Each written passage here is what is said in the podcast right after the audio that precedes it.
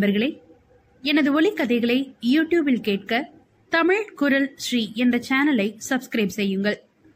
திரு. ராஜேஷ்குமார் அவர்கள் எழுதிய ஒரு நதி ஒரு பௌர்ணமி ஒரு பெண் அத்தியாயம் எட்டு. விமான நிலையம். இரவு எட்டரை மணி. குடும்ப டாக்டர் குமரகுருவும் குடும்ப வக்கீல் பார்த்தசாரதியும் ஏர்போர்ட்டில் லவுஞ்சுகளில் போடப்பட்டிருந்த பிவிசி நாற்காலிகளில் கனமான கவலை தூய்ந்த முகங்களோடு சாய்ந்திருக்க பக்கத்து நாற்காலிகளில் புவன் சர்மாவும் அவருடைய மகன் ஹரிபிரசாத்தும் இரண்ட முகங்களோடு தெரிந்தார்கள். புவன் சர்மா உஷ்ணமாய் பெருமூச்சு விட்டார். மதுரா அழகான பெண் மட்டும் இல்ல ஐக்கிய நிரம்பிய புத்திசாலி பெண். அப்படி ஒரு பெண் எங்க வீட்டுக்கு மருமகளா வர்றதை நினைச்சு பெருமைப்பட்டுக்கிட்டு இருந்தேன். அதெல்லாம் இப்போ வெறும் கனவா போயிடுச்சு. யாரோட கண் பட்டதோ கல்யாணத்துக்கு முன்னாடியே துயரம். ஹரிபிரசாத்தின் கண்களில் நீர் பளபளத்து நின்றிருக்க கையில் வைத்திருந்த கர்ச்சீப் வாயை பொத்தி அழுகைக்கு அணை போட்டான்.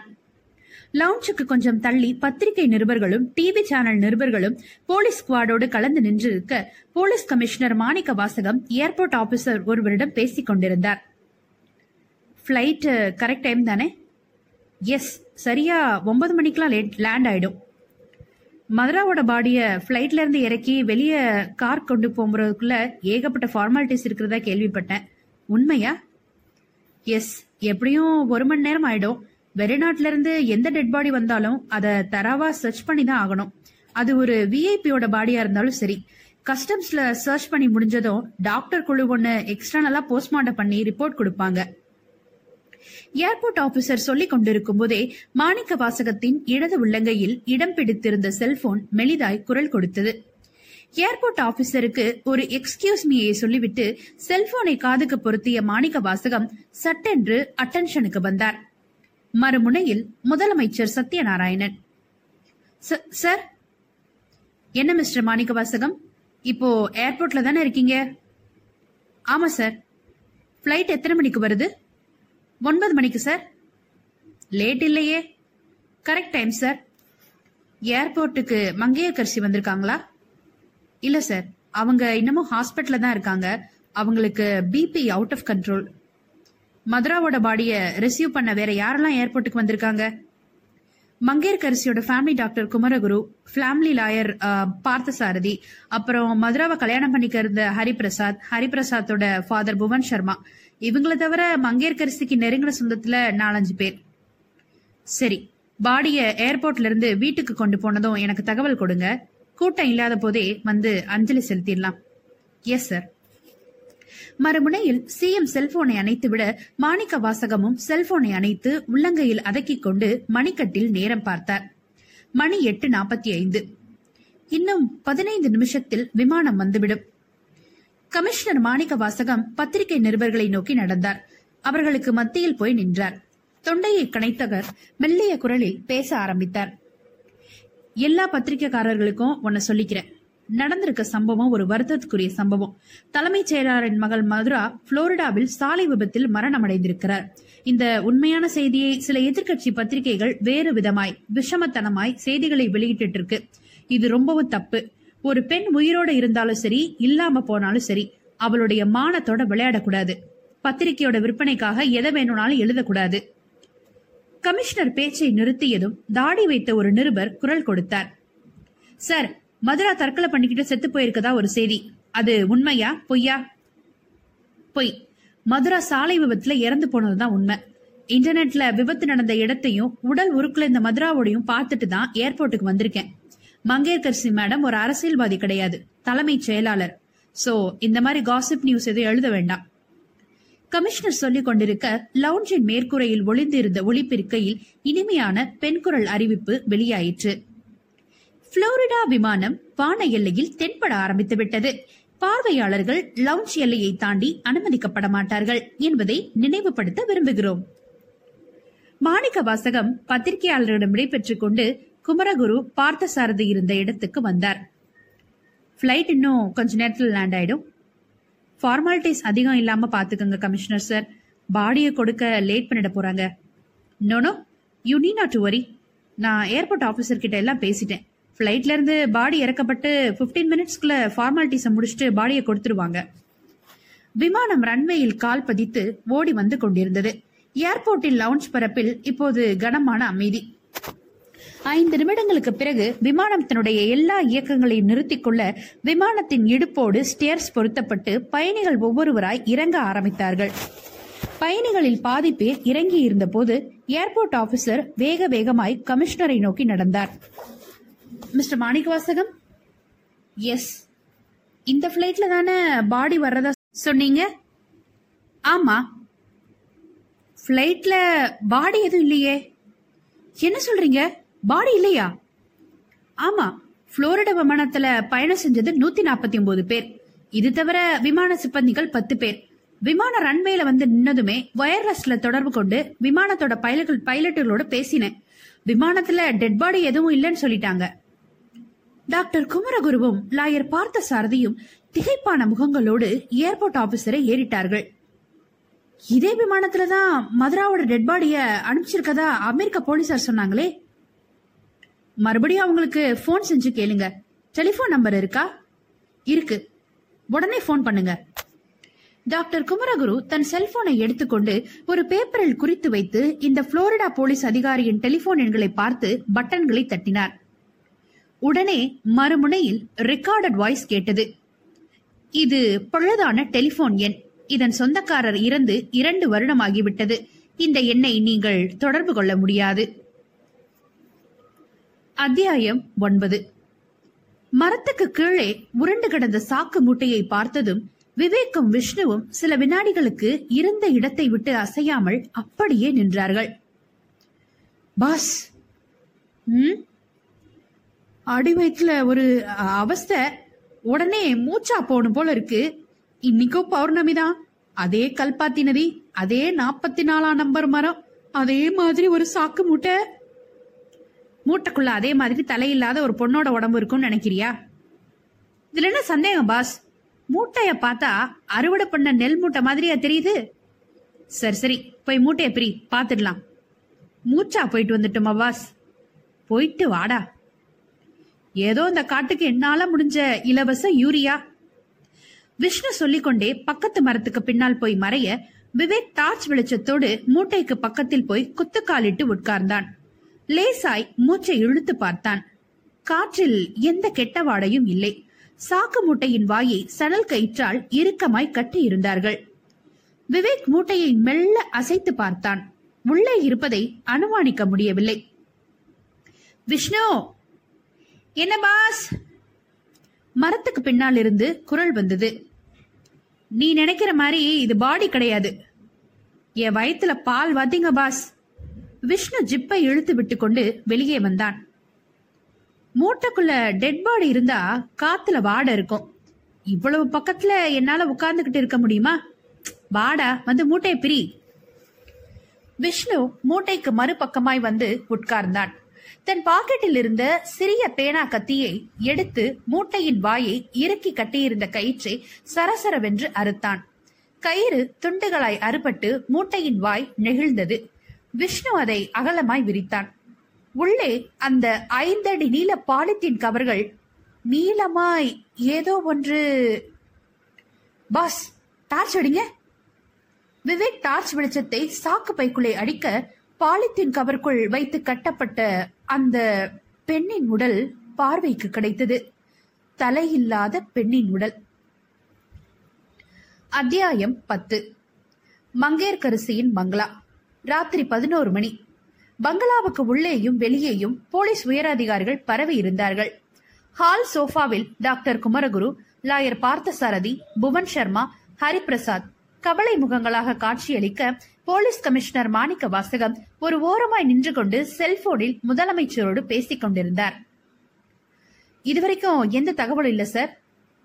அமெரிக்க புளோரிடா போலீஸ் விபத்து பத்தி என்ன சொல்றாங்க? புளோரிடா ஹைவேஸ் ரோட்ல கடந்த ஒரு வாரமா எந்த பெரிய விபத்தும் நடக்கல.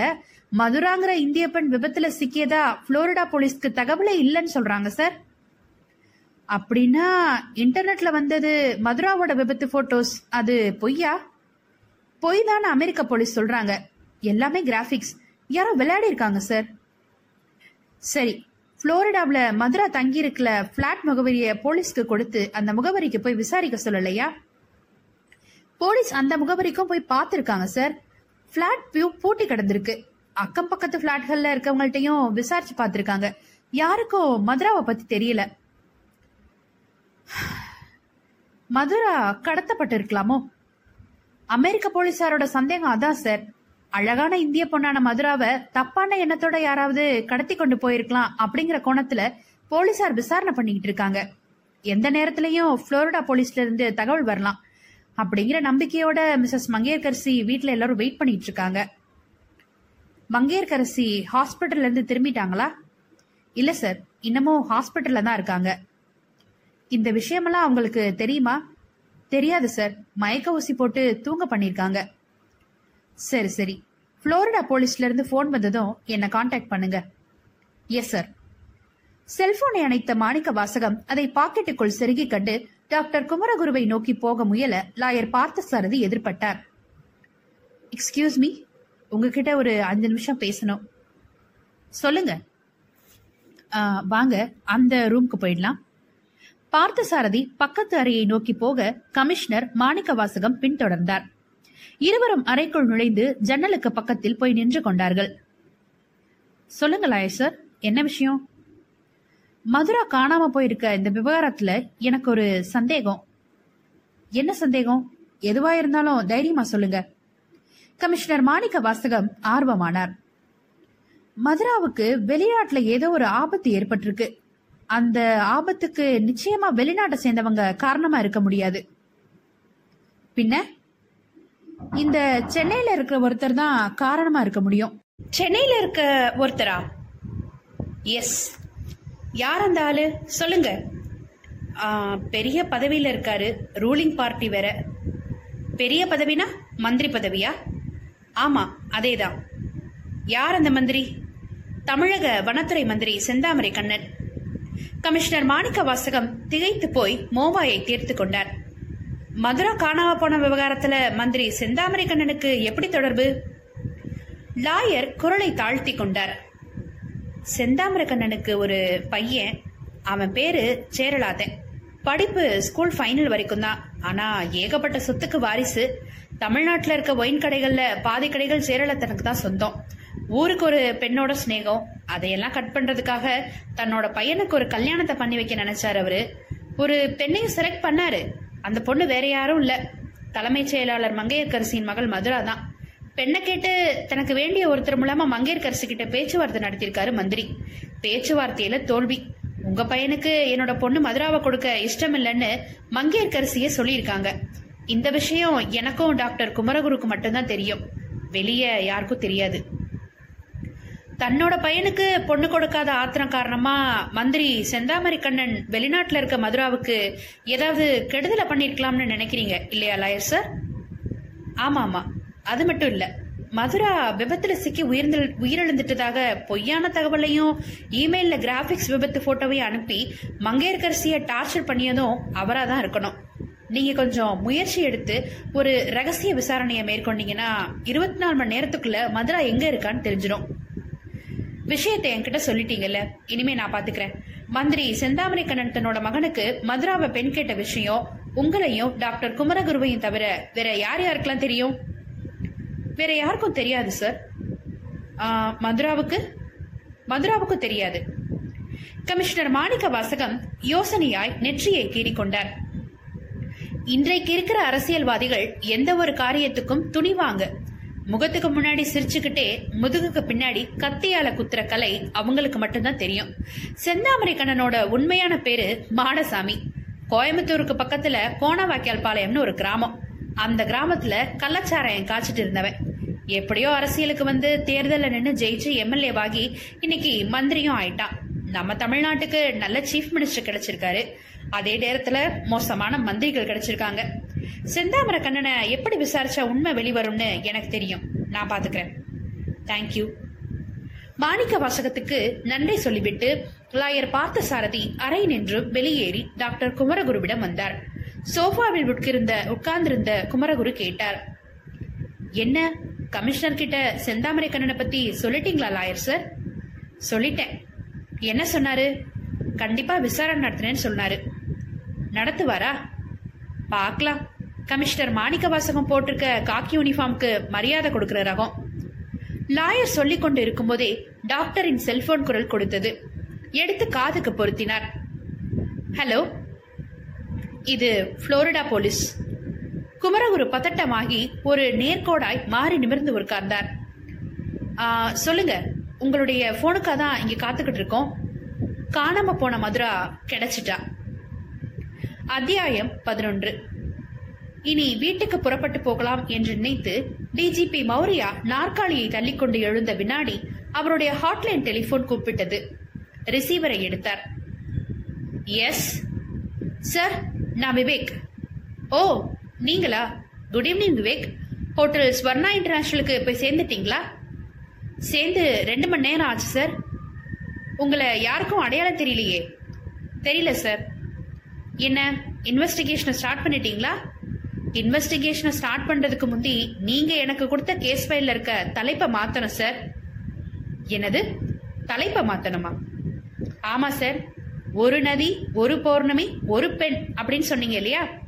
அந்த தலைப்பை ஒரு நதி இரண்டு பௌர்ணமி இரண்டு பெண்ணுன்னு மாத்தணும் சார் விவேக் நீங்க என்ன சொல்றீங்க? சார் நானும் விஷ்ணுவும் இந்த ஹோட்டலுக்கு வந்து கொஞ்ச நேரத்துக்குள்ள இன்வெஸ்டிகேஷனை ஸ்டார்ட் பண்ணிட்டோம்.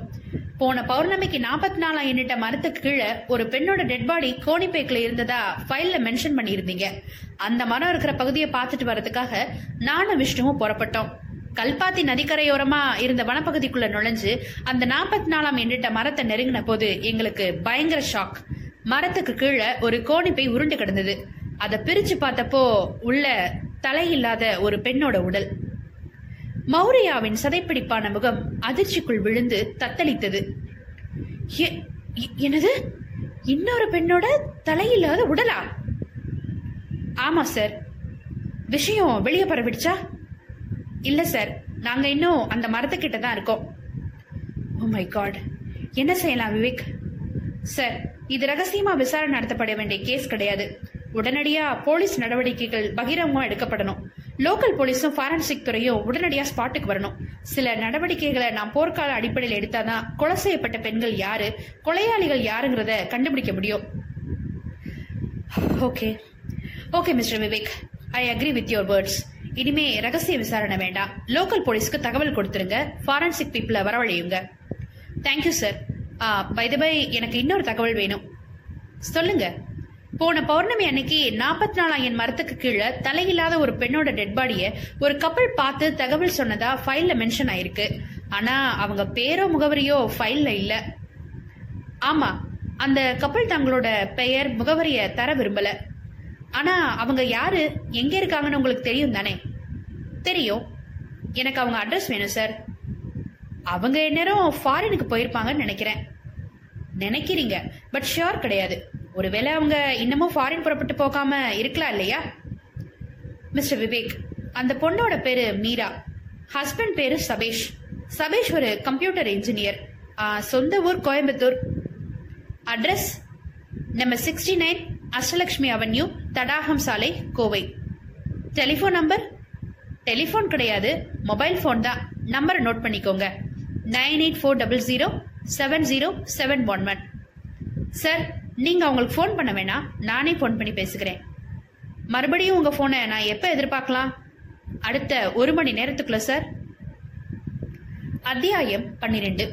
டாக்டர் குமரகுருவின் முகப்பரப்பு முழுவதும் சந்தோஷ அலைகள் பரவ ஒரு சின்ன குழந்தையாக மாறி செல்போனில் கத்தினார். என்ன? காணாம போன மதுரா கிடைச்சிட்டாளா?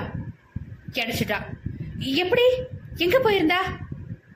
மறுமுனையில் அந்த புளோரிடா போலீஸ் அதிகாரி ஒரு சின்ன தயக்க இடைவெளிக்கு பின் சொன்னார். மதுரா இப்போது மயங்கிய நிலையில இருக்கா? அவளுடைய உடம்புல மயக்க மருந்து ஊசி போட்டிருக்கிறதுனால அறவே சுயநினைவு இல்ல. மதுரா எங்க இருந்தா? புளோரிடா ஹைவேஸ் ரோட்ல ஆறு நாலு ஏழாவது கிலோமீட்டர்ல ஒரு சாலையோர பூங்காவில் சிமெண்ட் பெஞ்ச் மேல மதுரா மயங்கி கிடந்தாங்க. அந்த பக்கமா ரோந்து போன போலீசார் அவளை பார்த்துட்டு எங்களுக்கு தகவல் கொடுத்தாங்க. மதுரா இப்போ மருத்துவமனையில் அனுமதிக்கப்பட்டிருக்கா. டாக்டர்கள் சிகிச்சை பார்த்துட்டு இருக்காங்க மதுராவோட உயிருக்கு எந்த ஆபத்தும் இல்லையே. அவளுடைய உடல்நிலை குறித்து கவலையோ பயமோ கொள்ள வேண்டியதில்லை சார். பை பை மதுராவுக்கு போதை மருந்து உட்கொள்ளும் பழக்கம் உண்டா? நோனோ கிடையவே கிடையாது. நான் அவளுடைய குடும்ப டாக்டர். அவளுடைய உடல் ஆரோக்கியத்தை பத்தி எனக்கு நல்லாவே தெரியும். She's a pure teetotaller அவள்கிட்ட எந்த விதமான கெட்ட பழக்கமும் கிடையாதே. மதுராவுக்கு போதை மருந்து உட்கொள்ளும் பழக்கம் இல்லைன்னா அவளுடைய உடம்புல வேற யாரும் மயக்க மருந்து போட்டிருக்கணும். அதாவது அவ கடத்தப்பட்டிருக்கலாம். உடம்புல காயம் ஏதாவது இருக்கா? காயம் எதுவும் இல்லை. மதுராவுக்கு என்ன நடந்துச்சுன்னு அவளுக்கு மயக்கம் தெளிஞ்சதுக்கு அப்புறம் தான் தெரியும். நாங்க யாராவது புளோரிடாவுக்கு புறப்பட்டு வரட்டுமா? கண்டிப்பா. மதுராவோட அப்பாவும் அம்மாவும் உடனே புறப்பட்டு வந்தா பரவாயில்லை. மதுராவுக்கு அப்பா கிடையாது. அஞ்சு வருஷங்களுக்கு முன்னாடி இறந்துட்டாரு. அம்மா மட்டும்தான். அவனும் இப்போ உயர் ரத்த அழுத்தம் காரணமா மருத்துவமனையில இருக்காங்க. அப்படின்னா புளோரிடாவுக்கு யார் வர போறாங்க? குடும்ப டாக்டரான நானும் குடும்ப லாயரான மிஸ்டர் பார்த்த சாரதியும் உடனே புறப்பட்டு வரோம். வாங்க நீங்க விமானம் பிடிச்சு புளோரிடா வந்து சேர்றதுக்குள்ள மதுராவுக்கு நினைவு திரும்பிடும் அவளுக்கு என்ன நடந்துச்சுன்னு எங்களோட சொல்லியிருப்பா. அத்தியாயம் பதிமூன்று. ஹோட்டல் ஸ்வர்ணா இன்டர்நேஷனல் அந்த முன்னிரவு வேளையில் பதட்டம் நிறைந்து காணப்பட்டது. ஒரு போலீஸ் வேன் இரண்டு ஜீப்கள் இரண்டு போலீஸ் பெட்ரோலிங் வெள்ளை நிற அம்பாஸ்டர் கார்கள். மணிக்கவும் பேட்ரோலிங் வெள்ளை நிற அம்பாஸ்டர் கார்கள்.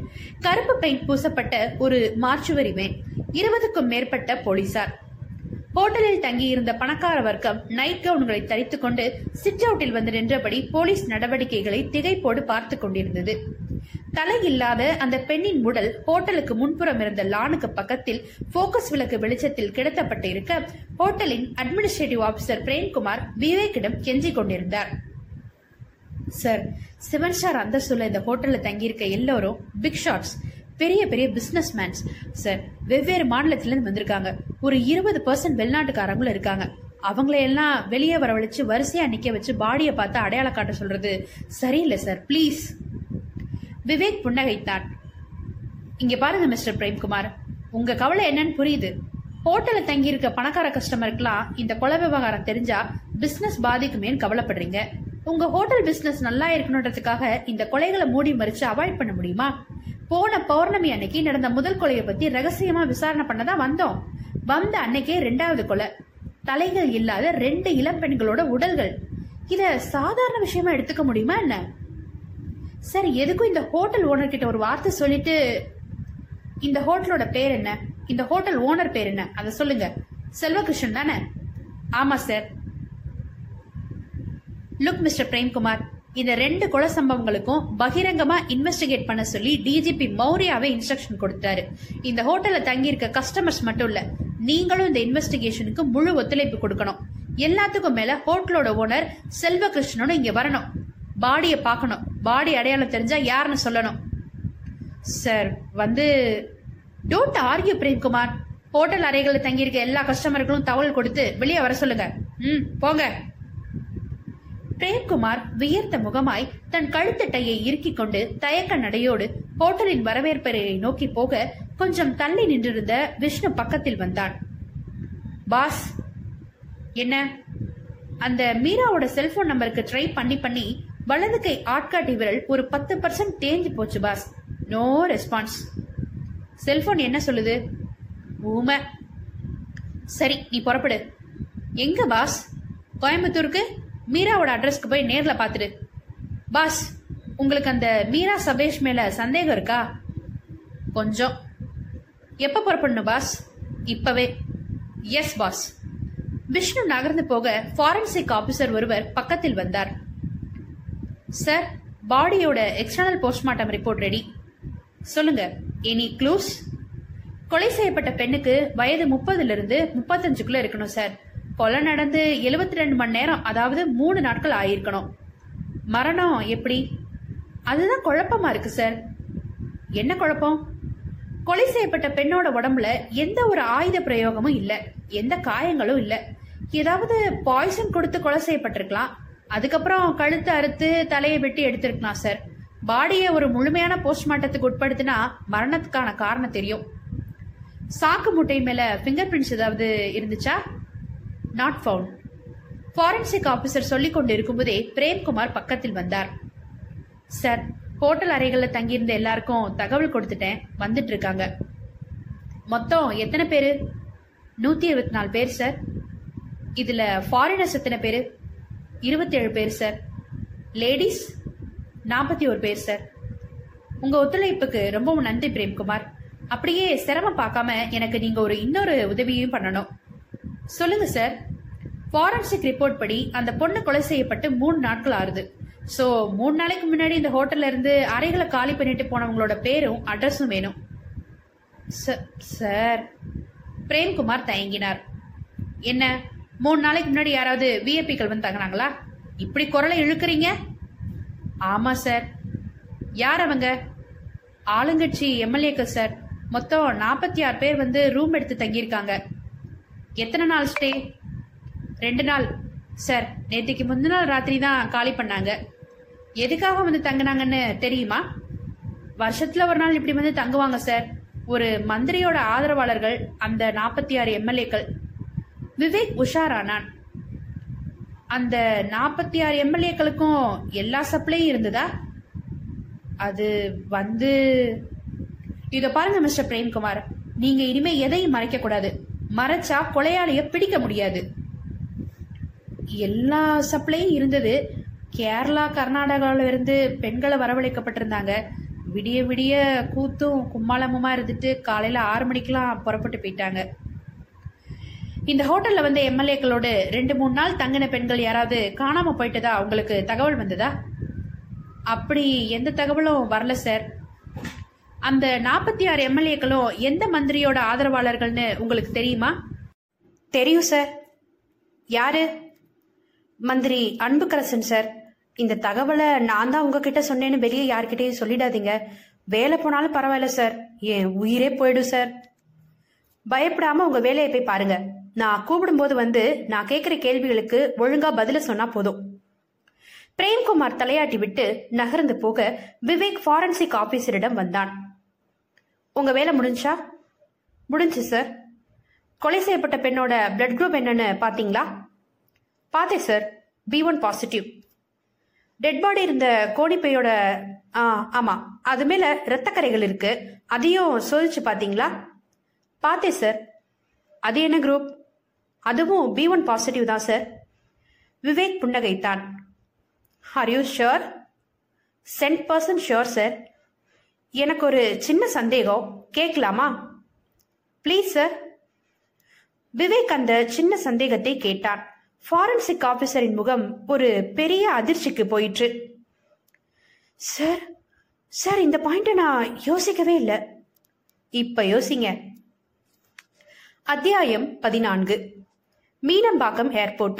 விமானத்திலிருந்து இறங்கி லவுஞ்சுக்குள் நுழைந்த டாக்டர் குமரகுரு லாயர் பார்த்தசாரதி மதுரா மூன்று பேர்களையும் பத்திரிகை நிருபர்கள் குபீர் என்று சூழ்ந்து கொண்டார்கள். கேள்விகள் பறந்தன. சார் மதுராவை கடத்திட்டு போயினது யாருன்னு விவரம் தெரிஞ்சுச்சா? கடத்தல்காரங்களை பிடிச்சிட்டாங்களா? இந்த கடத்தலுக்கு காரணம் அரசியலா அல்லது தனிப்பட்ட மனிதர்களோட காழ்ப்புணர்ச்சியா? மதுரா கடத்தப்பட்ட விவகாரத்துல ஒரு தமிழ்நாட்டு மந்திரி சம்பந்தப்பட்டிருக்கா ஒரு ஆங்கில பத்திரிகை செய்தி வெளியிட்டுள்ளது. அது உண்மையா? லாயர் பார்த்து சாரதி எல்லா பத்திரிகை நிருபர்களையும் பார்த்து கையெடுத்து கும்பிட்டார். நாங்கள் இப்போதுதான் புளோரிடாவிலிருந்து திரும்பி இருக்கோம் இப்போதைக்கு எதுவும் சொல்ல முடியாது.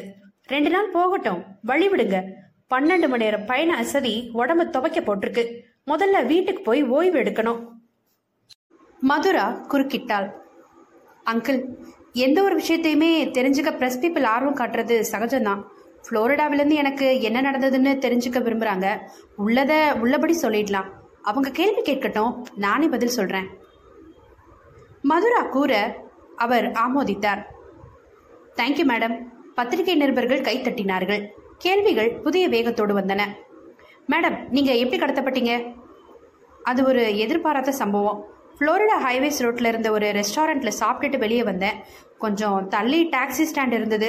ஒரு டாக்ஸியை பிடிக்கிறதுக்காக நடந்தபோது எனக்கு பக்கத்தில் வேகமாக ஒரு கார் வந்து நின்றுது அது யாரோட கார்னு பார்க்குறதுக்குள்ளே என் முகத்தில் ஏதோ ஒரு திரவம் அடிச்சிட்டாங்க. அடுத்த வினாடியே மயக்கமாயிட்டேன். அதுக்கு பின்னாடி என்ன நடந்ததுன்னு எனக்கு தெரியாது.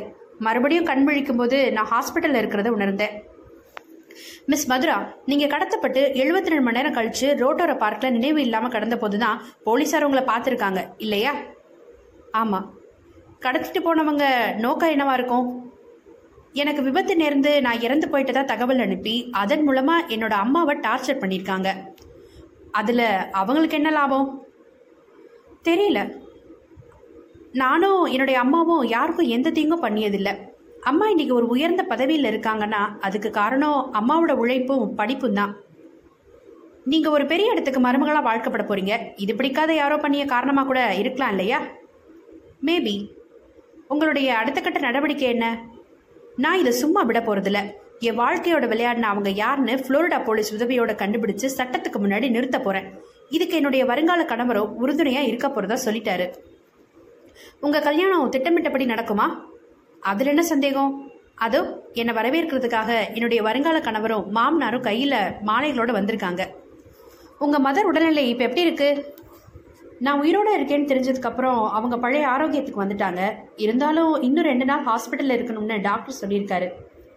மதுரா பேட்டியை முடித்துக்கொண்டு கொஞ்சம் தள்ளி நின்றிருந்த புவன் சர்மாவிடமும் ஹரிபிரசாத்திடமும் வந்தாள். மாமா புவன் சர்மாவின் கால்களில் விழுந்தாள். அவர் அவளுடைய தோள்களை பிடித்து மெல்ல தூக்கினார். இனிமே உனக்கு எந்த கஷ்டமும் வராதுமா. உன்னை இப்படி கண்ணறைய பார்க்கறது மனசுக்கு ரொம்பவும் சந்தோஷமா இருக்கு. ஹரிபிரசாத் மதுராவின் கழுத்தில் மாலையை போட்டான். வெல்கம் மதுரா. மதுரா சிரித்தாள். ரொம்பவும் பயந்து போயிட்டீங்களா? பின்ன? மூணே நாள்ல ரொம்ப இழைச்சிட்டீங்க. நீ தான் வந்துட்டியே. இனி உடம்பு தேடினோம் ஹரிபிரசாத் சொல்ல பத்திரிகை நிருபர்கள் சிரித்தார்கள். போட்டோ ஃபிளாஷ்கள் நூற்றுக்கணக்கில் மின்னின. அத்தியாயம் பதினைந்து. ஜிஹெச் டாக்டர் பரிமலகாந்தன் தன் கையில் வைத்திருந்த போஸ்ட்மார்ட்டம் ரிப்போர்ட்டை விவேக்கிடம் நீட்டினார். ரிப்போர்ட்டை படிங்க மிஸ்டர் விவேக். படிச்சுட்டு உங்களுக்கு ஏதாவது சந்தேகம் இருந்தா கேளுங்க. இரண்டே நிமிஷங்களில் விவேக் ரிப்போர்ட்டை படித்துவிட்டு டாக்டரிடம் நிமிர்ந்தான். டாக்டர் இது கொலையா? பரிமலகாந்தன் சிரித்தார். என்ன மிஸ்டர் விவேக்? பெண்ணோட தலையே வெட்டி எடுத்திருக்காங்க. கொலை இல்லாம இது வேற என்ன? மரணம் எப்படி? கழுத்தை நேரடியா அறுத்திருக்காங்க. உடம்போட வேற எந்த பாகத்திலையும் கத்தி குத்தோ வேறு காயமோ இல்லை. வயிற்றுக்குள்ள பாய்சன் கலந்த உணவுப் பொருளும் இல்லை. டாக்டர் போன பௌர்ணமியில கொலை செய்யப்பட்ட பொண்ணோ இந்த பௌர்ணமியில கொலை செய்யப்பட்ட இந்த பெண்ணோ ஒரே மாதிரி தான் கொலை செய்யப்பட்டிருக்காங்களா? அப்படிதானே இல்லையா? ஆமாமா நோ டவுட் கொலைகளுக்கான மோட்டிவ் என்னவா இருக்கும்னு நினைக்கிறீங்க? என்னோட அசம்ஷனை சொல்லட்டுமா மிஸ்டர் விவேக்? சொல்லுங்க டாக்டர் இது ஏதோ நரபலி விவகாரம். மக்களோட மூட நம்பிக்கைகள் தான் வரமுறையே இல்லையே. பௌர்ணமியிலும் அமாவாசையிலும் கன்னி பெண்களை பலி கொடுத்தா புதையல் கிடைக்கும்னு எந்த தோசியக்காரனாலும் சொல்லியிருப்பான். அதுதான் இந்த தொடர் கொலைகள். அடுத்த பௌர்ணமிக்கோ மூணாவதா தலையில்லாம ஒரு பெண்ணோட டெட் பாடி கிடைக்கலாம். ஆச்சரியப்படுறதுக்கு இல்லை. சாரி டாக்டர் இது நரபலி விவகாரம் கிடையாது. எப்படி சொல்றீங்க? பொதுவா நரபலினா அமாவாசை அன்னைக்கோ பௌர்ணமி அன்னைக்கோ தான் பலி கொடுப்பாங்க. ஆமா. ஆனா நமக்கு கிடைச்ச ரெண்டு பெண் சடலங்களும் பௌர்ணமி வர்ற மூணு நாள் இருக்கும்போதே கொலை செய்யப்பட்டிருக்காங்க. ஸோ இது நரபலியா இருக்க முடியாது. ஹோட்டல் ஸ்வர்ணா இன்டர்நேஷனல்ல தான் ஏதோ தப்பு காரியம் நடக்குதுன்னு நான் நினைக்கிறேன். விவேக் சொல்லிக் கொண்டிருக்கும் போதே அவன் பேண்ட் பாக்கெட்டில் இடம்பெற்றிருந்த செல்போன் மெலிதாய் சினுங்கி வைப்ரேஷனில் கூப்பிட்டது. விவேக் எடுத்து காதுக்கு ஒற்றினான். மறுமுனையில் கோயம்புத்தூரிலிருந்து விஷ்ணு. பாஸ் என்னடா? மீரா சபேஷ் ரெண்டு பேரையும் மீட் பண்ணனியா? இல்ல பாஸ். ரெண்டு பேரும் ஃபாரின் போயிட்டாங்களா என்ன? அதுவும் இல்ல பாஸ். பின்ன? அவங்க அட்ரஸை ஒரு தடவை சொல்லுங்க பாஸ். அறுபத்தி ஒம்பது அஷ்டலக்ஷ்மி அவென்யூ தடாகம் சாலை கோவை. அதுக்கு என்னடாப்ப அப்படி ஒரு அட்ரஸே இந்த ஏரியாவில் இல்லை பாஸ். ஓ ஸோ ஏமாத்திருக்காங்க. சம்மத்தியா. அப்படின்னா தப்பு அவங்க கிட்ட இருந்தா ஆரம்பமாயிருக்கு. ஒன்று ஒன்று ரெண்டுங்கிறது எவ்வளோ சரியோ அவ்வளோ சரி நீங்கள் சொன்னது பாஸ். சரி சரி. நீ கோயம்புத்தூர்லேருந்து புறப்பட்டு உடனே மெட்ராஸ்க்கு வந்துடு புறப்பட்டேன் பாஸ். சீக்கிரம் வாடா. உனக்கு இங்கே ஒரு முக்கியமான வேலை காத்துட்டு இருக்கு கேஸ் எவ்வளோ தூரத்தில் இருக்கு பாஸ் கை தட்டி கூப்பிடுற தூரத்தில் தான் இருக்குடா. நீ வா. ரெண்டு பேரும் சேர்ந்து கை தட்டினா என்ன சார்? கூப்பிட்டீங்களா? அப்படின்னு கேஸ் திரும்பி பார்த்துட்டோம். எப்படி பாஸ் கேஸில் இவ்வளவு இம்ப்ரூவ்மெண்ட் நீ பக்கத்தில் இல்லைன்னாவே என்னோட மூளை வேலை செய்யுதுடா. பாஸ் அழாத. வந்து சேரு. செல்போனை அணைத்தான் விவேக். அத்தியாயம் பதினாறு. என்னை நம்புங்க தலைவரே நான் எந்த தப்பும் பண்ணல. இடம் முதலமைச்சர் சத்யநாராயணனின் வீடு. சோஃபாவில் சத்யநாராயணன் கோபமாய் சாய்ந்திருக்க எதிர் சோஃபாவில் மங்கையர்கரசி பக்கத்தில் மதுரா. இவர்களுக்கு எதிரே அமைச்சர் செந்தாமரை கண்ணன் கண்களில் நிஜமான கண்ணீரோடு தோளில் போட்டிருந்த மேல் துண்டு கீழே விழுந்து கிடப்பதையும் பொருட்படுத்தாமல் கெஞ்சிக் கொண்டிருந்தார். தலைவரே மங்கையர்கரசி அம்மா எனக்கு கூட பிறந்த சகோதரி மாதிரி. அவங்க பொண்ணு மதுராவை என் பையன் சேரளத்தனுக்கு கல்யாணம் பண்ணி வைக்க நினைச்சேன். அதுக்காக மீடியேட்டர் ஒருத்தர் அவங்க கிட்ட அனுப்பி வச்சேன். மங்கையர்கரசி அம்மாவுக்கு தன் பொண்ணை என்னோட பையனுக்கு கல்யாணம் பண்ணி வைக்க இஷ்டம் இல்லைன்னு தெரிஞ்சதும் விலகிட்டேன் தலைவரே. நிஜமாவா? என்னோட பொண்டாட்டி பிள்ளை மேல சத்தியம் தலைவரே. அரசியல்ல எனக்கு பிடிக்காதவங்களை ஒழிச்சு கட்ட நான் என்ன வேணாலும் செய்வேன். ஆனா ஒரு பொண்ணோட வாழ்க்கையில விளையாட மாட்டேன் தலைவரே. அப்படின்னு நீ சொல்ற. ஆனா எல்லா பத்திரிகைகளும் நீதானே குற்றவாளிங்கிற மாதிரி எழுதியிருக்கு? எதிர்கட்சிக்காரனெல்லாம் ஏதோ தீபாவளி வந்துட்ட மாதிரி சந்தோஷப்படுறான் இதெல்லாம் எதிர்கட்சிக்காரங்க வேலை தலைவரே உங்க பாசறையில வளர்ந்தவனா? பெண்கள் கிட்ட எப்படி நடந்துக்கணும்னு எனக்கு தெரியாதா? முதலமைச்சர் சத்யநாராயணன் மங்கையர்கரசியை ஏறிட்டார். இதோ பாருங்கம்மா செந்தாமரை கண்ணன் என் முன்னாடி பொய் பேச மாட்டான். தப்பு பண்ணியிருந்தா கண்டிப்பா ஒத்துக்குவான். உங்க மகளை மருமகளாக்கிக்கணும்னு ஆசைப்பட்டிருக்கான். நீங்க நோன் சொன்னதுமே அந்த பிரச்சனையை அதோட விட்டுட்டான். உங்க பொண்ணு கடத்தப்பட்டதுக்கும் செந்தாமரிக்கண்ணனுக்கும் எந்த தொடர்பு இருக்காதுன்னு நான் நம்புறேன். பொண்ணு அழகா இருக்கிறதுனால வெளிநாட்டுக்காரங்களே யாராவது கடத்தியிருக்கலாம். அமெரிக்க போலீஸ் கெட்டிக்காரங்க. எப்படியும் ஆட்களை கண்டுபிடிச்சிருவாங்க. நீங்க நடந்தது எல்லாம் ஒரு கெட்ட கனவா நினைச்சு மறந்துட்டு கல்யாண வேலைகளை போய் கவனிங்க. உடம்பையும் பத்திரமா பாத்துக்கங்க இந்த ஒரு வாரத்துல உடம்பு பாதியாகி கருத்து போயிட்டீங்க. இதோ பாருமா மதுரா. சார் மதுரா எழுந்து நின்றாள். அம்மாவுக்கு நீ தான் சொல்லணும். எல்லாத்தையும் மறந்துட்டு போய் கல்யாண காரியங்களை கவனிங்க. சரி சார். தலையாட்டிய மதுரா அம்மாவின் தொலை தொட்டாள். வாமா போலாம். மங்கையர்க்கரசி செந்தாமரை கண்ணனை முறைத்து பார்த்தபடி எழுந்தாள். நீ தப்பு பண்ணியிருந்தா கடவுள் உன்னை தண்டிக்காம விட மாட்டாரு அம்மா என்ன நம்புங்கம்மா. நான் எந்த தப்பும் பண்ணலை. செந்தாமரை கண்ணன் சொன்னதை பொருட்படுத்தாமல் மங்கையர்க்கரசியும் மதுராவும் அறையை விட்டு வெளியேறினார்கள். இன்டர்காம் ஒழித்தது சத்யநாராயணன் எடுத்தார். பிஏ பேசினார்.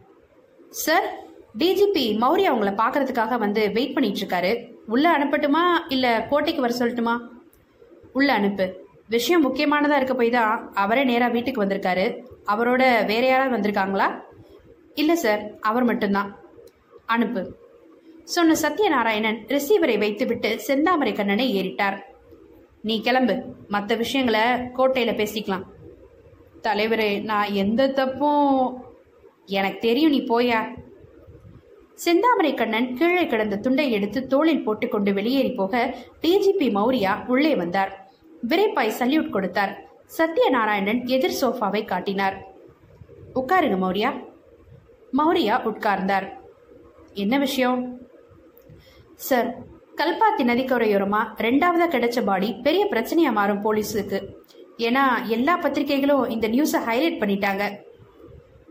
விவேக் தான் ரகசியமா இந்த கேஸை இன்வெஸ்டிகேட் பண்றாருன்னு சொல்லிங்களே முதல் பாடியை பத்தி ரகசியமா இன்வெஸ்டிகேட் பண்ண நான் தான் விவேக்கை விஷ்ணுவை அனுப்பி வச்சேன் சார். பட் ரெண்டாவதா ஒரு பொண்ணோட டெட் பாடி கிடைச்சதும் விவேக் பகிரங்க விசாரணைக்கு வந்துட்டாரு. பத்திரிக்கைக்காரங்களுக்கும் நியூஸ் போயிடுச்சு இன்னைக்கு வந்த தினசூரியன் பத்திரிகையை பாத்தீங்களா சார்? இல்லை. கொஞ்சம் பாருங்க சார் மௌரியா தன் கையோடு கொண்டு போயிருந்த அந்த தினசரி பத்திரிகையை பிரித்து இரண்டாவது பக்கத்தை காட்டினார். கொட்டை எழுத்தில் அந்த செய்தி பிரசுரமாகி இருந்தது. மூன்றாவது பௌர்ணமிக்கும் டெட் பாடி கிடைக்குமா? திகிலில் கல்பாத்தி நதிக்கரையோரம். செய்தியை படித்த சத்யநாராயணின் முகம் ஒரு கல்லை போல் இறுகியது. அத்தியாயம் பதினேழு. கல்பாத்தி நதியையொட்டிய மண் பாதையில் விவேக் பைக்கை விரட்டி கொண்டிருக்க பின் சீட்டில் விஷ்ணு. நேரம் மாலை ஐந்தரை மணி. சூரியன் மேற்கு திசையில் இன்னமும் மிச்சம் இருந்தான். பாஸ்? ம். இப்ப எங்க போயிட்டு இருக்கோம் ஒரு விஐபி வீட்டுக்கு. இந்த ஏரியாவில் யார் பாஸ் விஐபி போனதும் நீயே ஆச்சரியப்படுவ பாரு. பாஸ் ரெண்டு நாளாக அவங்க நகவ நடவடிக்கைகள் எல்லாமே ஹிச்காக் மாநிலம் மர்மமாக இருக்குது எனக்கு எதுவுமே புரியல. சீக்கிரம் புரியும்டா. கிளைமேக்ஸ்க்கு வந்துட்டோம். பைக் இப்போது குறுகலான ஒற்றையடி பாதையில் திரும்பியது. இரண்டு பக்கத்திலும் அடர்த்தியான மரங்கள். ஒரு மரத்தின் அடித்தண்டில் பெயர் பலகை ஒன்று ஆணியடித்து தொங்கிக் கொண்டிருந்தது. குடல் வாங்கி மாரியம்மன் கோயிலுக்கு போகும் வழி இரண்டு கிலோமீட்டர். பாஸ்! ம். நீங்க போற ரூட் சரியில்லை பாஸ். போர்டை பார்த்து பயந்துக்காத. குடல் வாங்கி மாரியம்மன் கோயில் சக்தி வாய்ந்த கோயில். அந்த கோயிலுக்கா எப்போ போகிறோம் ஆமாம் பகல் நேரத்தில் போயிருக்கலாமே. பகல் நேரத்தில் பூசாரி இருக்க மாட்டாரே. பாஸ் ரொம்ப தான் பயமுறுத்துறீங்க. பைக் ஒற்றையடி பாதையில் வேகமாய் விரைந்தது. மேற்கில் வெளிச்சமாய் இருந்த சூரியன் கொஞ்சம் கொஞ்சமாய் வோல்டேஜில் குறைய இருட்டு தைரியமாய் எட்டி பார்த்தது. காற்றில் குளிர் ஏறிக்கொண்டது. ஒற்றையடி பாதையில் ஹெட்லைட் வெளிச்சத்தில் ஐந்து நிமிடம் பயணம். பனை ஓலைகளால் வேயப்பட்ட அந்த குடிசை கோவில் ஹரிக்கேன் விளக்கு வெளிச்சத்தோடு பார்வைக்கு கிடைத்தது. விவேக் கோயில் வாசலில் பைக்கை நிறுத்தினான். இருட்டு இப்போது சற்று கூடியிருக்க கோயிலும் அந்த வளாகமும் ஒரு வேண்டாத நிசப்தத்துக்கு கட்டுப்பட்டிருந்தது. அகல் விளக்கு வெளிச்சத்தில் மாரியம்மன் நின்ற கோலத்தில் காட்சி கொடுத்தாள். கண்களை உருட்டி நாக்கை துருத்தி கையில் வைத்திருந்த சூலாயுதத்தால் அரக்கனின் மார்பையும் வயிற்றையும் துளைத்திருந்தாள். விஷ்ணு சுற்றுமுற்றும் பார்த்துவிட்டு கேட்டான் என்ன பாஸ் யாரையும் காணோம்? வா உள்ள போய் பார்ப்போம்.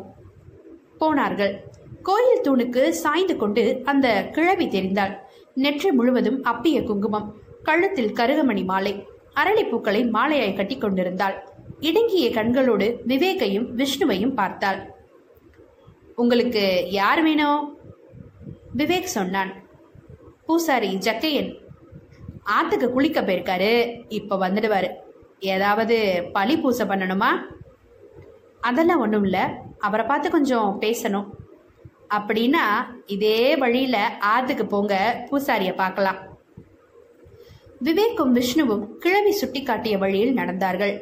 இருட்டிலும் பாதை திறந்தது பாஸ் இந்த பூசாரி ஜக்கையன் தான் நீங்கள் பார்க்க வந்த விஐபியா இல்லை இல்லை. இன்னொருத்தர். கொழப்புறீங்களே பாஸ்.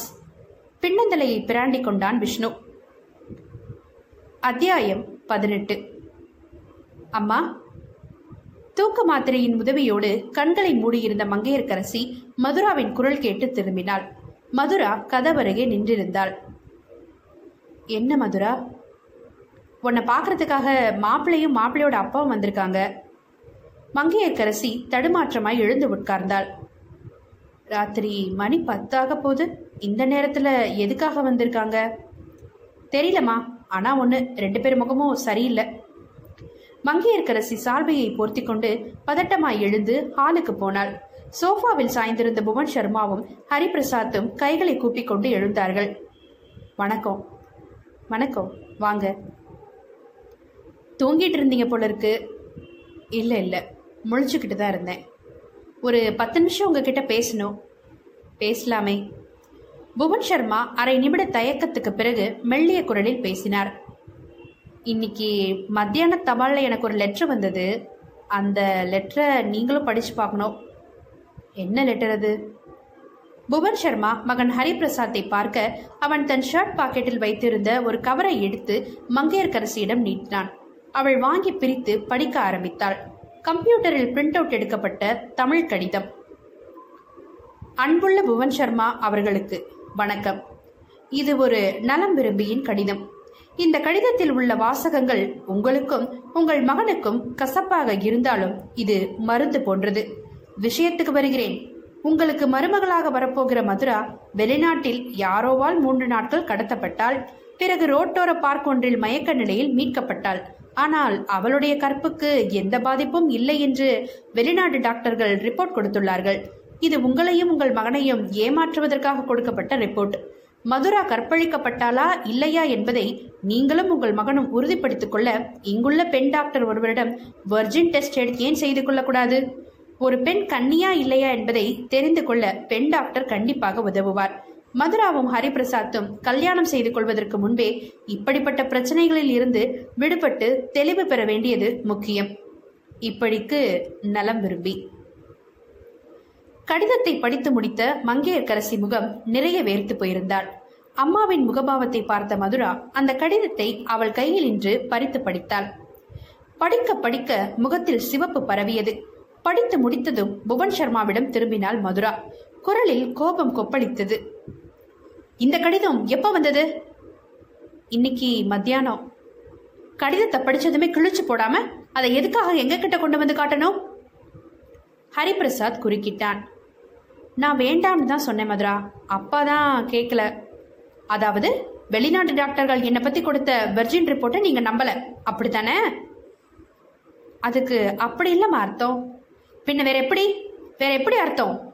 உண்மையிலே உங்களுக்கு என் மேல நம்பிக்கை இருந்திருந்தா இந்த லெட்டரை ஒரு பெரிய பெரிய விஷயமா எடுத்துக்கிட்டு அம்மாவை பார்க்க வந்திருக்க மாட்டீங்க. லெட்டரை கிழிச்சு போட்டுட்டு மற்ற வேலைகளை பார்க்க போயிருப்பீங்க. அது வந்துமா? Sorry mister Bhuvan Sharma I don't want any bloody explanation from you ஒரு மொட்டை கடிதத்துக்கு மதிப்பு கொடுத்து அதை பத்தி பேச வந்த உங்களை பார்க்கவே எனக்கு விருப்பா இருக்கு. Get lost stop it I say Hariprasad சீறிக்கொண்டு முன்னால் வந்தான். என்ன? நீ பாட்டுக்கு பேசிக்கிட்டே போற? ஒரு லெட்டர் கொண்டு வந்து காட்டினதுக்கு இவ்வளவு ஆர்ப்பாட்டம் பண்ணணுமா? பெரியவங்களுக்கு மரியாதை கொடுத்து பேசு. மரியாதை யாருக்கு தரணும்? யாருக்கு தரக்கூடாதுன்னு எனக்கு நல்லா தெரியும். கல்யாணத்துக்கு முன்னாடியே உங்களை எனக்கு புரிய வச்ச அந்த ஆண்டவனுக்கு நன்றி. போங்க ஒரு கற்புள்ள பொண்ணா பார்த்து கல்யாணம் பண்ணிக்கோங்க. ஒரு பொண்ணு மாதிரியே நீ பேசுற? ராட்சசி. நான் ராட்சசி தான். போடா வெளியே. மதுரா வாசலை நோக்கி ஆட்காட்டி விரலை காட்ட மங்கையர்க்கரசி நெஞ்சை பிடித்துக்கொண்டு மயங்கி விழுந்தாள். அத்தியாயம் பத்தொன்பது. விவேக்கும் விஷ்ணுவும் அந்த ஒற்றையடி பாதையில் ஒரு மூன்று நிமிஷ நேரம் நடந்து இருப்பார்கள். எதிரில் காவி ஈரவுடைப்போடும் உஜாலா நிற தாடியோடும் அந்த ஐம்பது வயது நபர் எதிர்ப்படவும் நின்றார்கள். விவேக் கேட்டான் பூசாரி ஜக்கையன்? நான் தான் உங்களை பார்க்க தான் வந்தேன். உங்ககிட்ட இருந்து எனக்கு ஒரு விவரம் வேணும். என்ன விவரம்? ஈர வேட்டியை பிழிந்து விட்டு கொண்டார். பாவாடசாமியோட வீட்டு அட்ரஸ் வேணும். எதுக்கு? மாந்திரிக பார்க்கவா? ஆமாம் இதே ஆத்தோரம் ஒரு கிலோமீட்டர் தூரம் நடந்து போனால் மயானம் ஒன்று வரும். அதை தாண்டினா குருதியூர் கிராமம். அங்கே போய் பாவாடசாமின்னு கேட்டால் யார் வேணாலும் வீட்டை காட்டுவாங்க. ரொம்ப நன்றிங்க. பார்த்து போங்க. பாம்புகள் வெளியே வர நேரம். இருட்டில் மிதிச்சிட்டாதீங்க போட்டு தள்ளிடும். பூசாரி ஜெயக்கன் மன்னிக்கவும் ஜக்கையன் சொல்லிக்கொண்டே போய்விட விஷ்ணு விவேக்கை மிரட்சியோடு பார்த்தான். பாஸ் அந்த பாவாடசாமி தான் நீங்க சொன்ன அந்த விஐபியா ஆமா ஆமா நட. அத்தியாயம் இருபது. விவேக்கும் விஷ்ணுவும் பாவாடை சாமியின் வீட்டை கண்டுபிடித்து சாத்தியிருந்த வாசல் கதவை தட்டிய போது சுற்றிலும் கெட்டியான இருட்டு பரவி இருந்தது நீண்ட நேரம் கதவை தட்டிய பிறகே அந்த வீட்டின் பழங்கால மரக்கதவு சிரமமாய் திறந்தது. கரிச்சட்டியைப் போல் இருந்த ஒரு பெண்ணின் முகம் தயக்கமாய் எட்டி பார்த்தது. யார் வேணுங்க? பாவாடை சாமி. நீங்க? வெளியூர். மாந்திரிகம் பார்க்கணும். உள்ளார வந்து உட்காருங்க. விவேக்கும் விஷ்ணுவும் வீட்டுக்குள் நுழைந்தார்கள். மின்சாரம் எட்டி பார்க்காத வீடு. வீட்டின் மையத்தில் கம்பியில் தொங்கிக் கொண்டிருந்த அரிக்கேன் விளக்கு வீட்டுக்குள் பரவியிருந்த இருட்டை ஓரளவு துடைத்து வைத்திருந்தது. கட்டில் படுத்திருந்த பாவாடை சாமி சாராய நாற்றத்தோடு எழுந்து உட்கார்ந்தான். யார் புள்ள? மாந்திரிகம் பார்க்கணுமா? சொல்லிட்டு கரிச்சட்டி உள்ளே போய்விட பாவாடை சாமி தடுமாற்றமாய் எழுந்து வந்தான். எந்த ஊரு? நீங்க போக போற ஊர் தான் வேலூர். விவேக் சொல்லிக்கொண்டே தன் இடுப்பில் இருந்த துப்பாக்கியை எடுத்து அதன் வாயை பாவாடை சாமியின் வலது காதுக்குள் சொருகினான். அவனுடைய சாராய போதை சட்டென்று தெளிய முகம் வியர்த்தது. யாரு? யார் நீங்களா? யாரு? போலீஸ். உள்ளே போன கரிச்சட்டி கலவரமாய் எட்டி பார்த்தது. ஐயோ என்னங்க இது என்னங்க இது யார் இதெல்லாம்? பாவாடை சாமி கும்பிட்டான். ஐயா ஐயா நான் நான் ஒரு தப்பு பண்ணலைங்க. நான் ஒரு தப்பு பண்ணவே இல்லைங்க. நீ ஒரு தப்பு பண்ணல ரெண்டு தப்பு பண்ணியிருக்க என்னையா என்னையா சொல்றீங்க? பக்கத்துல மயானத்துல உனக்கு வெட்டியா வேலை தானே? ஆமாங்கய்யா. மாந்திரிகம் உன்னோட பார்ட் டைம் ஜாபா ஆமாங்கய்யா. மயானத்துக்கு பிணங்கள் வந்தா அதை புதைக்கிற வேலை மட்டும்தானே உன்னோடது? ஆமாங்கய்யா. புதைச்ச பிணங்களை தோண்டி எடுக்கலாமா? எடுக்க எடுக்கக்கூடாதுங்க எடுக்கக்கூடாதுங்க. ஆனால் நீ எடுத்திருக்கியே. போன பௌர்ணமிக்கு ஒரு பெண்ணோட பிணத்தையும் இந்த பௌர்ணமிக்கு ஒரு பெண்ணோட பிணத்தையும் தோண்டி எடுத்திருக்க. பிணங்களோட தலைகளை வெட்டிட்டு அதை ஒரு கோணிப்பையில போட்டு ஸ்வர்ணா ஹோட்டல் இருக்கிற ஏரியாவுக்கு கொண்டு வந்து நாற்பத்தி நாலாம் நம்பர் மரத்துக்கு கீழே போட்டிருக்க. அப்படிதானே? அ- ஐயா ஐயா. இயற்கையா செத்து போன பெண்கள் கொலை செய்யப்பட்ட மாதிரி தெரியுன்றதுக்காக அவங்க பிளட் குரூப் ரத்தத்தை கோணிப்பைகளில் தடவியும் விட்டுருக்க. ஐயா ஐயா ஐயா. பாவாடை சாமி அவஸ்தையாய் எச்சில் விழுங்கினான். விவேக் தொடர்ந்தான். ஏற்கனவே இறந்து போன உடல்ல இருக்கும் ரத்தத்துக்கும் புதுசா அதே பிளட் குரூப்பை சேர்ந்த ரத்தத்துக்கும் வித்தியாசம் இருக்கும்னு உனக்கு தெரியல. உனக்கு மட்டும் இல்ல உனக்கு பின்னால இருந்து இயங்கியவங்களுக்கும் அது தெரியல. அதான் உண்மைகளை வெளியே கொண்டு வந்திருக்கு. ரெண்டு பெண்களும் கொலை செய்யப்பட்டவங்க கிடையாது. இயற்கையிலேயே நோய்வாய்ப்பட்டு இறந்தவங்க. அப்படிங்கிற உண்மை எனக்கு தெரிஞ்சதுமே யாருக்கும் தெரியாம ஒரு ரகசியம் விசாரணையில இறங்கினேன். பக்கத்தில் ஏதாவது மயானம் இருக்கான்னு பார்த்தேன். இருந்தது. வெட்டியா யாருன்னு விசாரித்தேன் உன்னோட பேரை சொன்னாங்க. வீடு எங்கன்னு கேட்டேன். யாருக்கும் சரியாக அட்ரஸ் சொல்ல தெரியல. பூசாரி ஜக்கையன் கிட்ட கேட்டால் தெரியும்னு சொன்னாங்க. ஜக்கையன் கிட்ட கேட்டுட்டு நேராக இங்கே தான் வந்திருக்கேன். இனிமே நீ பொய் சொல்ல முடியாது. தப்பிக்க முடியாது. தனிப்பட்ட முறையில் நீ இந்த காரியங்களை பண்ணியிருக்க முடியாது. உனக்கு பின்னால் இருக்க அந்த ஆட்கள் யாரு? சொல்லுடா. விவேக்கின் துப்பாக்கி பாவாடை சாமியின் காதை குடைந்தது. அத்தியாயம் இருபத்தி ஒன்று. முதலமைச்சர் சத்யநாராயணன் தனக்கு முன்னால் கை கட்டி நின்றிருந்த செல்வகிருஷ்ணனை கோபமாய் பார்த்தார். யோ நீ என்னையா சொல்ற? உண்மையைத்தான் சொல்லிட்டு இருக்கையா செவன் ஸ்டார் அந்தஸ்துள்ள நம்ம ஸ்வர்ணா இன்டர்நேஷனல் ஹோட்டலை இழுத்து மூட வேண்டியிருக்கும். கடந்த ஒரு வார காலமா ஹோட்டல்ல ஒரு கஸ்டமர் கூட இல்லை. போன பௌர்ணமி அன்னைக்கு ரெண்டாவது டெட் பாடி கிடைச்சப்புறம் அடுத்த இருபத்தி நாலு மணி நேரத்துக்குள்ள ஹோட்டல்ல இருந்த ஒட்டுமொத்த பேரும் காலி பண்ணிட்டு போயிட்டாங்க. அது மட்டும் இல்லைங்கயா இன்டர்நேஷ்னல் ஹோட்டல் லிஸ்ட்ல நம்ம ஹோட்டலுக்கு பிளாக் மார்க் கொடுத்துட்டாங்க. ஒரு அஞ்சு வருஷத்துக்கு எந்த வெளிநாட்டுக்காரனும் நம்ம ஹோட்டல்ல வந்து தங்க மாட்டான். சத்யநாராயணன் ஆத்திரத்தோடு எழுந்து உலாவினார். யோ செல்வகிருஷ்ணன் அந்த ஹோட்டலுக்கு உண்மையான ஓனர்ஸ் நானும் மங்கையக்கரசியும் தானு தெரிஞ்சு ஒருத்தனுக்கு மட்டும்தான் தெரியும். சத்யநாராயணன் ஆத்திரத்தோடு எழுந்து உலாவினார். யோ செல்வகிருஷ்ணன் அந்த ஹோட்டலுக்கு உண்மையான ஓனர்ஸ் நானும் மங்கையர்கரசி தான் உனக்கு ஒருத்தனுக்கு மட்டும்தான் தெரியும். நீ ஒரு பினாமிங்கிறது எங்களுக்கு மட்டும்தான் தெரியும். நானும் மங்கையர்கரசியும் அந்த ஹோட்டலை கட்டுறதுக்காக கோடி கோடியாக பணத்தை கொட்டியிருக்கோம். ஹோட்டலை கட்டி இன்னும் ஒரு வருஷம் கூட ஆகலை. அதுக்குள்ளே அதுக்கு மூடி விழாவா ஐயோ முடியாது. ஹோட்டலை வெற்றிகரமாக நடத்தியே ஆகணும். அதுக்கு என்ன பண்ணணுமோ அதை போய் பண்ணு போ. கஸ்டமர்ஸ் யாரும் வராத போது எப்படிங்க ஐயா ஹோட்டலை நடத்த முடியும்? ஹோட்டலில் வேலை பார்த்துக்கிட்டு இருந்த பாதி பேர் வேறு ஹோட்டல்ஸ்க்கு போயிட்டாங்க. மிச்சம் இருக்கிறவங்களும் ரெண்டு நாளில் கிளம்பி போயிடுவாங்க. கேட்ரிங் டிபார்ட்மெண்ட்டில் இப்போ யாரும் கிடையாது. இப்போ என்ன பண்ணலாங்கிற? ஹோட்டலை ஒரு மாதத்துக்காவது மூடி வைக்கணும்யா. கஸ்டமர்கள் வராமல் ஹோட்டலை நடத்தினா நிர்வாக செலவு நம்ம சாப்பிட்டுட்டு போயிடும். இல்லைன்னா சொல்லு. ஹோட்டலை வந்த விலைக்கு வித்துட வேண்டியதான் என்னமோ பண்ணி தொலை. சத்யநாராயணன் தனக்கு முன்னால் இருந்த ஃப்ளவர் வாஷை காலால் எட்டி உதைக்க அது சுவரில் மண்டையை மோதிக்கொண்டு தரையில் உருண்டது. அத்தியாயம் இருபத்தி ரெண்டு மதுரா டெலிபோனில் பேசிக் கொண்டிருந்தாள். டாக்டர் அம்மாவுக்கு இப்போ எப்படி இருக்கு? சேம் கண்டிஷன் ஒரு திசையை வெறிச்சு பார்த்துக்கிட்டு மனசு போனபடி பேசிக்கிட்டு இருக்காங்க. சுயநினைவு வரும்போது வாய் விட்டு அழறாங்க. அழுது முடிஞ்சதும் வெறிச்ச பார்வை. அம்மாவுக்கு குணமாக நாளாகும்னு நினைக்கிறேன். உயிருக்கு எந்த ஆபத்தும் இல்லையே. இல்லைம்மா. நான் இப்போ ஹாஸ்பிட்டலுக்கு வரணுமா டாக்டர்? சாயந்தரம் வந்தால் போதுமா? ஏதாவது பிரச்சனைனா நானே ஃபோன் பண்ணுறேன் தேங்க்யூ டாக்டர். மதுரா ரிசீவரை வைத்த வினாடி காலிங் பெல் கூப்பிட்டது. போய் திறந்தாள். வெளியே Vivek Vishnu. Good morning miss Mathura. உங்ககிட்ட ஒரு பத்து நிமிஷம் பேசணும். அப்பாயின்மெண்ட் கிடைக்குமா? விவேக் கேட்க மதுரா முறைத்தாள். என்ன பேசினோம்? நான் கடத்தப்பட்டது சம்மந்தமான என்கொயரி தானே? இல்லை மேடம் இது கொஞ்சம் பர்சனல் பர்சனல் எஸ் என்ன? சொல்லுங்க. விவேக் விஷ்ணுவை பார்த்தான். சொல்லுடா. விஷ்ணு தொண்டையை கடைத்துக்கொண்டு ஆரம்பித்தான். மிஸ் மதுரா வெளிநாட்டில் நீங்கள் கடத்தப்பட்டதா சொன்னது பொய். ஆக்சிடென்ட் நடந்ததா சொன்னது பொய். எல்லாமே செட்டப் நான் சொன்னது உண்மையா பொய்யா? மதுரா முகம் மாறினார். விஷ்ணு தொடர்ந்தான்.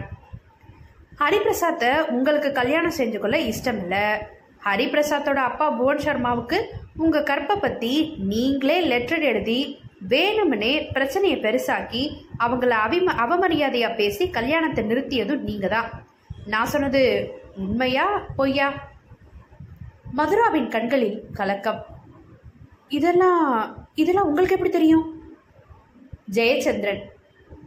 ஜெயச்சந்திரன்?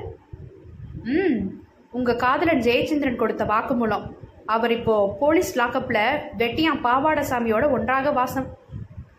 மதுரா அணு அணுவாய் திகைத்து கொண்டிருக்க விவேக் தொடர்ந்தான். மிஸ் மதுரா எல்லா விஷயங்களுமே இப்போ வெட்ட வெளிக்கு வந்துருச்சு. குற்றால நடத்திக்கிட்டு இருக்கு. ஜெயச்சந்திரன் எல்லாத்தையுமே சொல்லிட்டாரு. முதலமைச்சர் சத்யநாராயணனுக்கும் உங்களுடைய அம்மா மங்கையர்கரசிக்கும் இருந்த இல்லீகல் கான்டாக்ட் உங்களுக்கு பிடிக்கல. பெத்த தாயை உங்களால் கண்டிக்க முடியல. மௌனமான முறையில் டார்ச்சர் பண்ணி தண்டிக்க விரும்புனீங்க. முதலமைச்சரும் உங்களுடைய அம்மாவும் பினாமி பேரில் கட்டின ஹோட்டலுக்கு கெட்ட பெயரை உண்டாக்கி ஹோட்டலுக்கு எந்த கஸ்டமரும் வராதபடி செய்ய நினைச்சீங்க. அதுக்காகத்தான் காதலன் ஜெயச்சந்திரன் உதவியோட பாவாடசாமியோட கைங்கரியத்தில் பிணங்களை தோண்டி எடுத்து கொலைகள் நடக்கிற மாதிரி செட்டப் பண்ணீங்க. எல்லாத்தையுமே ஒழுங்காக தான் பண்ணீங்க. ஆனால் விவேக் நிறுத்த விஷ்ணு குறுக்கிட்டான். ஆனால் எங்கள் பாஸுக்கு பூசணிக்காய்கள் கண்ணுக்கு தெரியாது. கடுகு தான் கண்ணுக்கு தெரியும் என்கிற விஷயம் உங்களுக்கு தெரியாதுன்னு இப்பத்தான் எனக்கு தெரியும். பலேடா விஷ்ணு என்றான் விவேக். கதை முற்றும்.